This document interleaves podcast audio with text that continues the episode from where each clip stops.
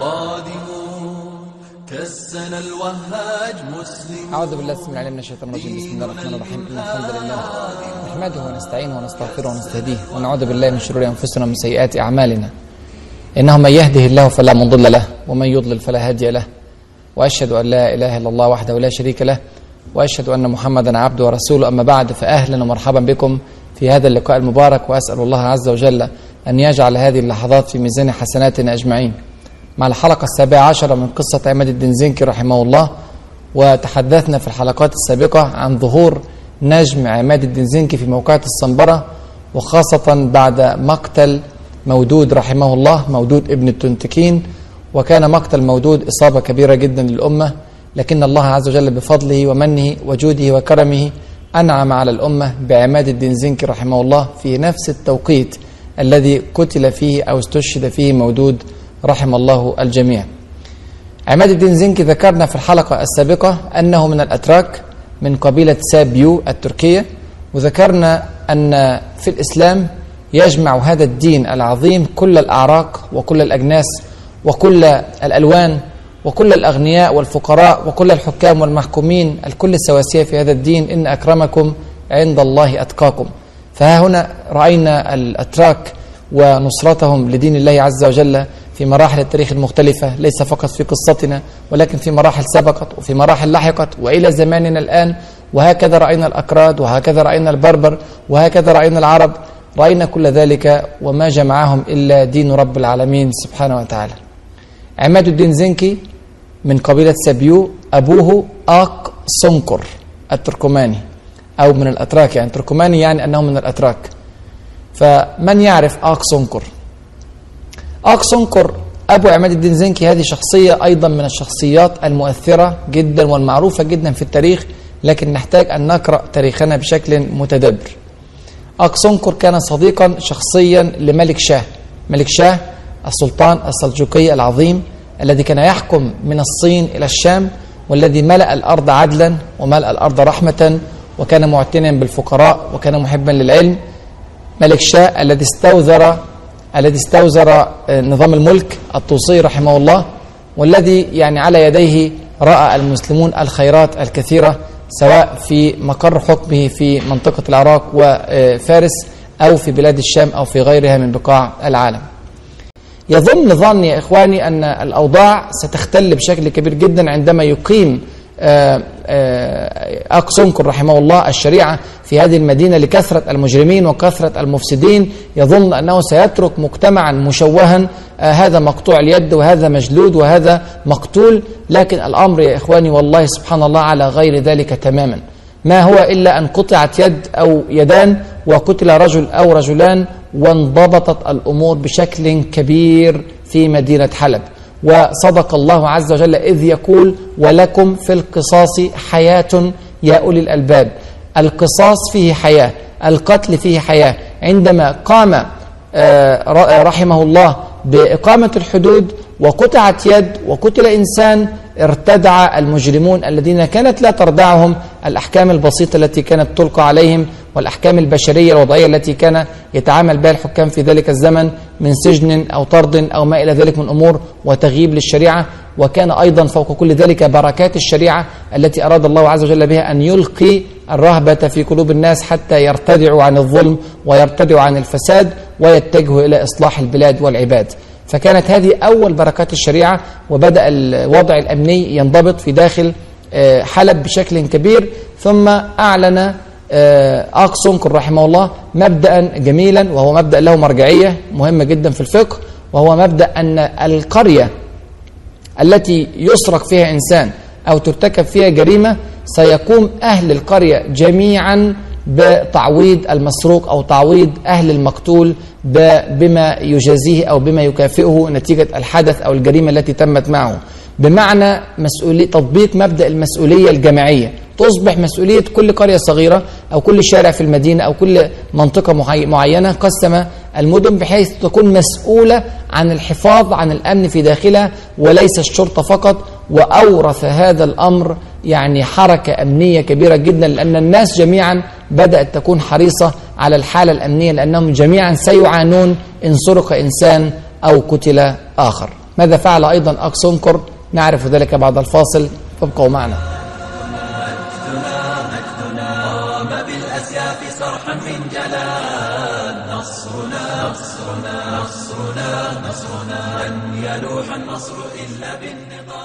بسم الله الحمد لله والصلاة والسلام على رسول الله. رأينا قبل الفاصل الجهود العظيمة التي بذلها أكسنكر رحمه الله في تثبيت دعائم الأمن في منطقة حلب أو مدينة حلب أو إمارة حلب بما فيها من قرى محيطة ومزارع تتبع هذه الإمارة المهمة في العالم الإسلامي. رأينا كيف أنه طبق الشريعة ولم يخشى في الله لومة لائم وأقام الحدود ومن بركة هذه الحدود أنعم الأمن في وقت سريع جدا. وطبق أيضا, طبق أيضا المبدأ الفقهي القائل بأن أهل المنطقة الواحدة أو أهل القبيلة الواحدة يجتمعون فيما بينهم ليعوضوا الذي ارتكبت معه جريمة سواء كانت سرقة أو قتل أو ما إلى ذلك من أمور من مجموع سكان القرية أو مجموع سكان القبيلة. هذا المبدأ موجود في الفقه تحت عنوان العاقلة وأهل القبيلة الواحدة يتعاقلون فيما بينهم ليجمعوا الدية المطلوبة لقتيل لا يعطونها إلى أهل القتيل أو يجمعوا ما سرق من إنسان ليعوضوه وهكذا حتى تصبح مسؤولية الأمن مسؤولية جماعية على كل أهل الإمارة الحلبية. طبعا الكلام ده خلى معظم الناس حريصة جدا على عدم حدوث سرقات لأنه لو لو حدثت سرقة في قرية من القرى فأهل القرية جميعا سيدفعون الثمن. ولذلك كان الكل حريصا على استتباب الأمن وعلى مراقبة اللصوص والمجرمين فانقمعوا واندثروا واختفوا من شوارع حلب. الأمر وصل إلى حالة من الأمن نادرة ووصل الأمر إلى أن قال قسيم الدولة أقسنكر رحمه الله في خطاب عجيب جدا لأهل حلب أنه ينادي الجميع أن لا يرفع أحد متاعه من الطريق خشية أن يسرق. يعني خلاص ما فيش حاجة اسمها سرقة. انتهت هذه الكلمة من قاموس مدينة حلب. فإذا كان في تاجر وضع البضاعة بتاعته في الشارع وهيذهب إلى بيته للغذاء أو للراحة أو لأي مكان ثم يعود بعد ذلك فليست هناك أي حاجة أن يرفع متاعه من الطريق فليتركه في الطريق حتى يعود إليه. إذا كان هناك فلاح في المزارع فليترك الأدوات في هذا المكان ثم يعود بعد ذلك إليها وسيجد هذه الأشياء في أماكنها. وقال قسيم الدولة من شدة ثقته في الحالة الأمنية التي استتبت في البلاد أنه ضامن الآن لكل إنسان إن سرق منه شيء أن يعوضه من مال الدولة ولم ينفق شيئا من هذا القبيل مطلقا لأنه لم يسرق شيء في عهده أبدا. شيء طبعا مبهر وشيء رائع وشيء جميل وبركات عظيمة جدا. وهذا هو الرجل الذي أنجب بعد ذلك عماد الدين زنكي رحمه الله. فلنعلم أي الأصول من أي الأصول جاء هذا البطل الفذ الكريم عماد الدين زنكي رحمه الله. في يوم من الأيام موقف لطيف وظريف لقسيم الدولة أقسنكر رحمه الله. يسير في أحد المزارع في قرية من القرى المحيطة بإمارة حلب والتابعة لإمارة حلب. فوجد فلاحا لا يعرفه لا الفلاح لا يعرف أقسنكر حاكم المدينة. فوجد أن الفلاح يحمل الآلة الزراعية التي يمتلكها ويعود بها إلى بيته. والآلة ثقيلة والفلاح يبذل جهدا في حملها. فناداه أقسنكر وقال له أما سمعت أن قسيم الدولة أقسنكر قد نادى في الناس أنه لا يرفع أحد متاعه فلا يخشى عليه من السرقة فقال الفلاح رحم الله أقسنكر نحن نعلم أننا لن نسرق في زمانه ولكني أحملها إلى بيتي لأني أخشى على جلدها من ابن آوى. ابن آوى هذا حيوان زي الثعلب أو زي الذئاب وهو يأكل هذا النوع من الجلود فالفلاح خايف على الجلود أن تؤكل ولذلك يأخذ الآية لحمايتها في بيته من الابن من ابن آوى. فماذا فعل أقسنكر سبحان الله يعني انظر إلى الرقي في الفهم وإلى الحساسية التي عنده للحفاظ على راحة شعبه أصدر أوامره إلى القناصة وإلى الصيادين أن يصطادوا ابن آوى الموجود في إمارة حلب بكاملها حتى يأمن الفلاحون في مزارعهم ولا يتعرضوا لسرقات ابن آوى في إمارة حلب المحكومة بأقسنكر رحمه الله. يعني حالة من الأمن رائعة جعلت كل من كتب عن تاريخ حلب في هذه الفترة سواء من المؤرخين الذين عاصروا أو الذين نقلوا بعد ذلك يذكرون هذا الأمر بشكل خاص. ابن, ابن الأثير رحمه الله كان يقول أن أقسنكر رحمه الله كان من أجود الناس سريرة وكان من أعظمهم سيرة وعم بلاده رخص كبير وعم بلاده أمن واسع. نفس الكلام يقوله ابن كثير في البداية والنهاية نفس الكلام يقوله ابن العديم في زبدة الحلب. يعني كل واحد كتب عن هذه الفترة وسجلها في تاريخه. ذكر بشكل خاص حالة الرخص العامة التي عمت في بلاد حلب أو إمارة حلب وحالة الأمن العامة التي عمت في نفس البلاد. الوضع طبعا كان وضع مشرق وجميل واهتم في نفس الوقت بالجيش الحلبي. وعمل جيش قوي جدا مكون من العرب ومن التركمان ومن غير ذلك من الأعراق التي كانت تعيش في حلب وأصبحت حلب تجذب الأنظار إليها وعاد الناس من جديد يسكنون فيها ويأتون إليها من كل مكان وتمر بها قوافل المسافرين. وحدث حدث نوع من الانتعاشة التجارية الكبيرة نتيجة وجود هذا الجيش القوي الذي كان يحمي أيضا حلب من أي هجمات محيطة. وهذا الجيش حتى نعرف حجمه القوات الاحتياطية فيه فقط كانت تربو على عشرين ألف مقاتل في إمارة واحدة. طبعا ده كان شيء طيب وكانت الناس تسارع إلى الاشتراك في الجيش طمعا في ثواب الله عز وجل لأن أيضا أقصنكر رحمه الله رفع راية الجهاد في سبيل الله وأعلن أن هذا الجيش ما أسس إلا طاعة لله عز وجل وليس تسلطا على رقاب العباد كما كان يفعل من قبل في أيام مسلم ابن قريش أو مسلم ابن عقيل القرشي وسليمان بن قتلمش وغيرهم من الذين تسلطوا على حلب في السابق. أقصنكر كان صديقا شخصيا لملك شاه وكان مقربا جدا إليه إلى درجة أن ملك شاه أنعم عليه بلقب عجيب سماه قسيم الدولة.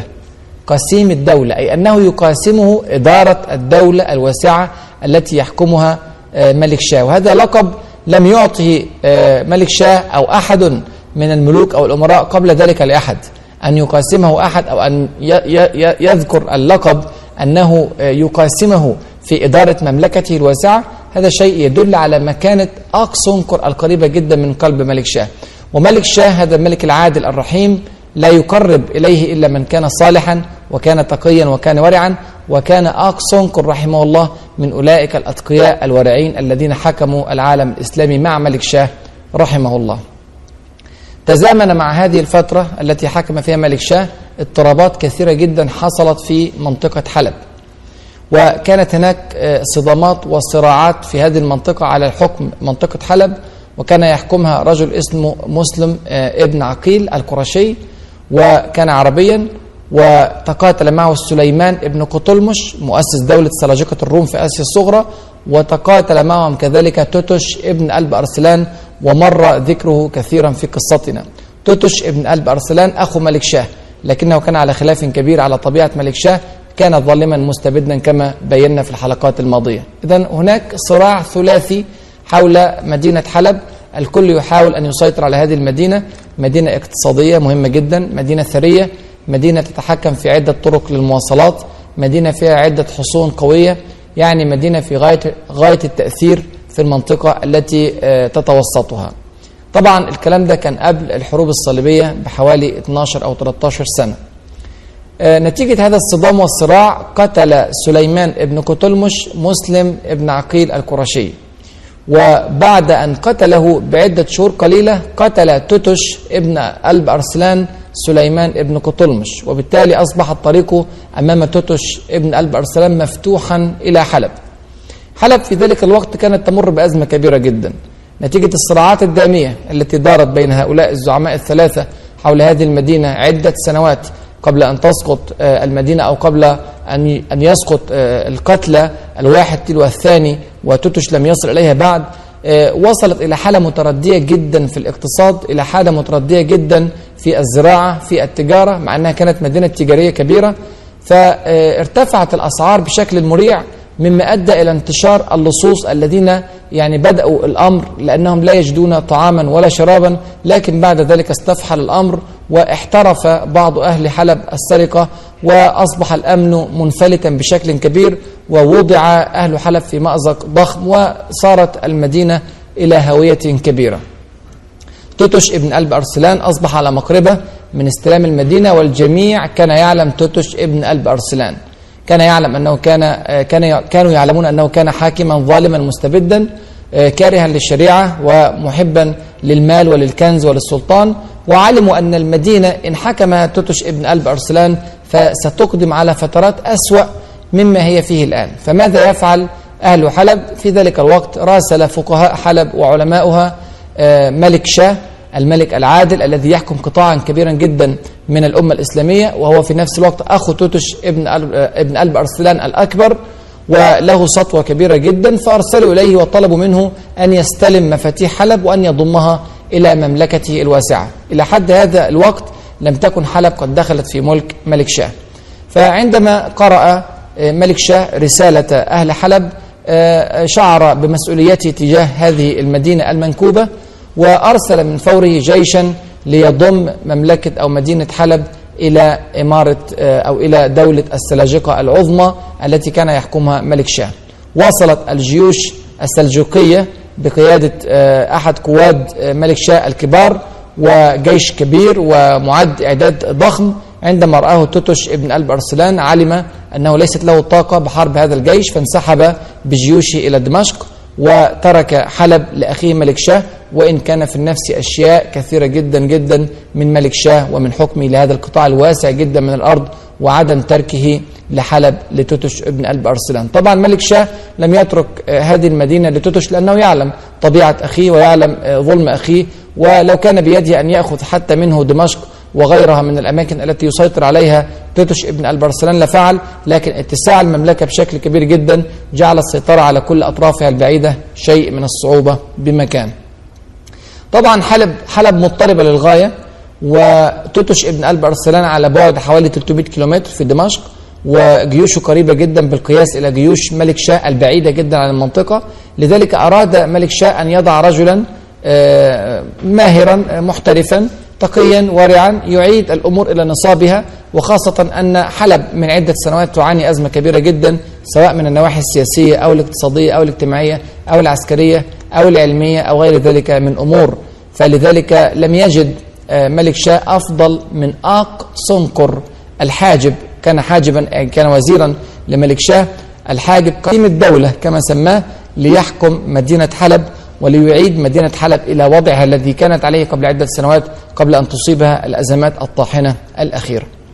قدم آه، آه، أقصنقر الحاجب قسيم الدولة رحمه الله أبو عماد الدين زنكي إلى مدينة حلب في سنة آه، 478 من الهجرة أو سنة 479 من الهجرة ودخل المدينة وهي في حالة مزرية من إنفلات الأمن ومن ضياع التجارة والزراعة ومن غلو الأسعار ومن الوضع السيء في كل الأمور. الأسوار مهدمة الأسواق مهجورة المسافرون لا لا يجتازون المدينة خوفا من هجمات اللصوص وبالتالي الوضع متردي إلى درجة كبيرة جدا. ومع ذلك سبحان الله استعان بالله عز وجل وبدأ ينظر في ترتيب الأوضاع وترتيب الأولويات ووجد أن أشد ما يمثل خطورة في مدينة حلب هو الانفلات الأمني الخطير الذي تعانيه من كثرة اللصوص الذين انتشروا في كل مكان حتى أصبح عادة عند القوم ليجدوا طعاما وشرابا وقد تطور الأمر مع بعضهم حتى صار مجرما بالفعل. فماذا يفعل أقصنكر لمواجهة هذا الأمر؟ أولا أقام الشريعة رحمه الله وكانت الشريعة معطلة في هذه الفترة منذ زمن. فأقام الشريعة وأعلن أن من أمسك في سرقة فإنه إن توفرت فيه شروط ال- الحد فإنه سوف يقيم عليه الحد وتقطع اليد ومن أمسك شاربا للخمر فسوف يجلد ومن أمسك آه، زانيا فسوف يرجم إن كان محصنا وسوف يجلد إن كان غير محصن وهكذا فأقام حدود الله عز وجل وأقام الشريعة ليضبط الأمور في داخل مدينة حلب. أقصنقر أيضا كان شخصية متوازنة جدا شمولية لم يكن ينظر إلى الحالة العسكرية فقط أو الحالة الأمنية في البلاد أو الحالة الاقتصادية والأموال بل كان ينظر أيضا إلى الأمور المعمارية في آه، حلب واهتم جدا بإصلاح الأسوار وإصلاح المساجد وإصلاح المستشفيات ولعل آه، من أفضل أعماله أنه هو الذي جدد منارة مسجد حلب. وإلى زماننا الآن ما زال اسم أقصنقر محفورا على منارة حلب أنه هو الذي جددها. فكان مهتما حقيقة بكل المجالات وساعد الناس في حياته سعادة كبيرة جدا وأصبحت حلب حقيقة درة في الشام بل درة في العالم الإسلامي الجميع من الأقطار يتحدث عن المستوى الذي وصلت إليه حلب. طبعا هذا الأمر أسعد كثيرا ملك شاه وثبت أقدام الرجل في كرسيه لكن في نفس الوقت أحزن كثيرا توتش ابن قلب أرسلان الذي كان يحكم دمشق. وإحنا عارفين طبعا أن الحكام الظلمة لا يحبون ظهور النماذج الطيبة إلى جوارهم لأن الشعب بطبيعته يعقد مقارنة. فينظر إلى أحوال أهل حلب وإلى أحوال زعيم حلب وإلى أحوال جيش حلب وإلى اقتصاد حلب ثم يقارن ذلك بعده بما يحدث في دمشق أو في حمص أو في حماة أو في غيرها من البلاد التي تتعرض لظلم وبطش من الحكام المستبدين. فالحكام المستبدون هؤلاء لا يريدون لرمز ناجح أن يظهر إلى جوارهم. هذا يؤثر عليهم سلبا في شعوبهم. بالإضافة إلى أن توتش ابن قلب ارسلان يعتبر في نفسه أن حلب قد سرقت منه أو أخذت منه عنوة وأنه يعني ملكه صغير وأخوه ملك شاه له أملاك واسعة جدا من أقصى البلاد الإسلامية عند الصين وحتى يصل إلى الشام فيجد أن البون بينه وبينه شاسع شاسعا جدا ولذلك أراد أن يضم حلب إليه. أثار توتش ابن قلب أرسلان القلاقل والشكايات والمؤامرات وراسل ملك شاه عدة مرات واشتكى توتش ابن قلب أرسلان وذكر أنه ليس حريصا على الدولة السلجوقية وأنه له انتماءاته الخاصة بقبيلته سابيو وأنه لا ينظر إلى قبيلة السلاجقة الكبرى وهكذا ما هذه الأنواع من الوشايات لكن الحمد لله أنها وصلت إلى ملك شاه الملك العادل الذي لا يستطيع أن يحكم حكما من الأحكام إلا بعد أن يستمع إلى الطرفين. في سنة 484 استدعى ملك شاه قسيم الدولة أكسونكر حاجب الدولة وأمير حلب واستدعى في نفس الوقت توتش ابن قلب أرسلان أمير دمشق وهو في نفس الوقت أخوه استدعاهم جميعا إلى أصفهان ويعني تمت بينهما مصارحة وذكر كل منهم حجته ودليله ورد قسيم الدولة على كل ما قاله توتش ابن قلب أرسلان واحتد بينهما الصراع وعلى صوت توتش ابن قلب أرسلان ورد عليه قسيم الدولة ولم يتركه بل إنه اتهمه بالكذب عليه وأنه يذكر أحداثا ما حدثت ويفتري عليه الكثير من الأمور ومع كل هذا الأمر إلا أن ملك شاه سبحان الله كان ملكا عادلا وكان ملكا لا يظلم عنده أحد فأقر ما قاله قسيم الدولة وأقام الحجة على أخيه على توتش ابن قلب أرسلان وأرجع قسيم الدولة أقصنكر من جديد أميرا على حلب وأرجع توتش بعد ذلك أميرا على دمشق وفصل بينهم. قد يظن الظن طبعا أن الأمور قد هدأت بعد أن حكم بينهم الملك الكبير ملك شاه. لكن أنا أعتقد أنه كان من الأفضل لملك شاه أن يرسل رجلا آخر غير قسيم الدولة وأن يوكل إلى قسيم الدولة إمارة أحد الولايات الأخرى لأنه لا شك أن توتش ابن قلب أرسلان لن يهدأ أبدا بعد هذه الأحوال وسيضطر إلى إقامة مشاكل جديدة لإقصاء توتش لإقصاء أقصنكر الحاجب عن ولايته في حلب. رجع الاثنين إلى كل واحد إلى امارته لكن سبحان الله حدث أمر مهيب في سنة 485 بعد القصة دي بسنة واحدة قتل كما نعلم جميعا نظام الملك الطوسي رحمه الله على يد الباطنية. وبعده بأقل من شهر أو بأكثر من شهر بقليل توفي ملك شاه الملك العظيم العادل.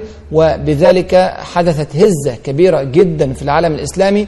وتولى بعد ملك شاه برق ياروق ابن ملك شاه وامتلك المساحة الواسعة الشاسعة التي كان يحكمها ملك شاه وكان برق ياروق أيضا عادلا وكان رحيما. نعم لم يكن في مستوى أبيه أو جده ألب أرسلان لكنه كان على مستوى عالي جدا من التقوى والورع وأخذ كل هذه الأماكن من الملك وهذا غاض توتش ابن قلب أرسلان بشكل كبير جدا وهو يعتبر هو عمه وأكبر منه وكان يتوقع بعد موت ملك شاه أن تؤول إليه كل هذه الأملاك الكبيرة للدولة السلجوقية فغضب غضبا شديدا وقرر أن يجمع جيشه ويقاتل ابن أخيه يقاتل برق ياروق طبعا كان قرار في منتهى الخطورة هيجمع جيوشه من من دمشق ويتجه إلى أصفهان ليقاتل ابن أخيه في عقر داره طبعا جيوش الدولة السلجوقية كبيرة جدا ولذلك أراد توتش ابن قلب أرسلان أن يقيم حشدا كبيرا يضمن له الانتصار على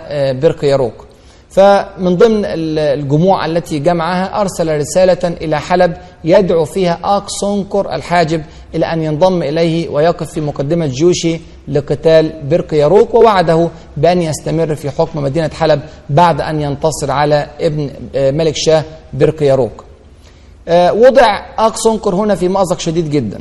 طبعا توتش ابن البرسلان رأس كبيرة جدا في الدولة السلجوقية وهو آه، يحكم مدينة قوية مدينة دمشق وله أملاك واسعة وهو في النهاية عم برق ياروك وقد يحدث بينهما تصالح. آه، داخلي في داخل العائلة ويوضع هنا آه، أقصنقر في موقف حرج. وفي نفس الوقت هو يريد لبرق ياروك أن يستمر في حكمه لأن برق ياروك أكثر عدلا وأكثر رحمة وهو ابن ملك شاء الملك العادل الذي ملأ الأرض عدلا ورحمة.